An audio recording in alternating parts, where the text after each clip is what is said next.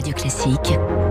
3 minutes pour la planète. 6h54, bonjour Baptiste Gabory. Euh, bonjour Dimitri, bonjour à tous. La France malheureusement est en train d'échouer à réduire hein, son utilisation des pesticides. Alors ça on le savait déjà, les différents plans qu'on appelle éco-phyto n'ont jamais atteint leurs objectifs. Et c'est en grande partie à cause du manque de moyens publics hein, alloués à cette politique. C'est en tout cas euh, la conclusion d'une étude publiée ce matin par la fondation Nicolas Hulot, Baptiste. Oui, un chiffre hein, pour euh, résumer ce rapport. Le think tank de la fondation Hulot donc estime que les financements publics aux acteurs de la filière euh, alimentaire, hein, dont les agriculteurs, s'élèvent euh, chaque année à un peu plus de 23 milliards d'euros. Mais sur ces 23 milliards, eh bien, à peine 1% a un impact avéré sur la réduction de l'utilisation des pesticides. Christophe Alliot, en charge de la recherche pour le Bureau d'analyse sociétale pour une information citoyenne, à l'origine de cette enquête. Sur les 23,2 milliards, en effet, nous avons 220 millions d'euros qui sont euh, liés à des financements qui à la fois ont une intention de réduction des pesticides et pour lesquels on dispose d'études qui montrent qu'en effet on assiste bien à une baisse euh, des dépenses de pesticides. Euh, c'est donc pas forcément une question d'argent en plus, mais de flécher un argent dans la bonne direction avec euh, des critères euh, suffisamment clairement établis pour aider euh, au changement. Sur les 220 millions d'euros de financement efficace, il s'agit pour l'essentiel des subventions à l'agriculture biologique, les plans éco-phyto et les 71 millions d'euros qui leur sont alloués ne représentent eux que 0,3% des financements publics totaux alloués au secteur. Autrement dit, la France n'a pas donné aux agriculteurs les moyens pour atteindre les objectifs qui leur étaient fixés.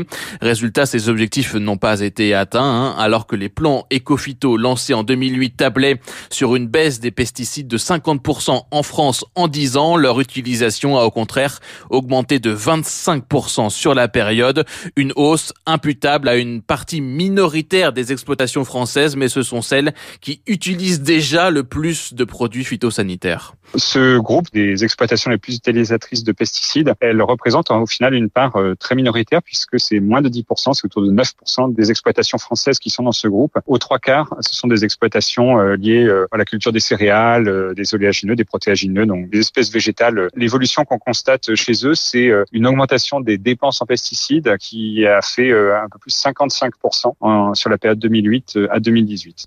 Alors pour inverser la tendance, la Fondation Nicolas Hulot propose d'agir sur deux leviers principaux. Le premier, c'est la PAC, la politique agricole commune, qui est en cours de renégociation.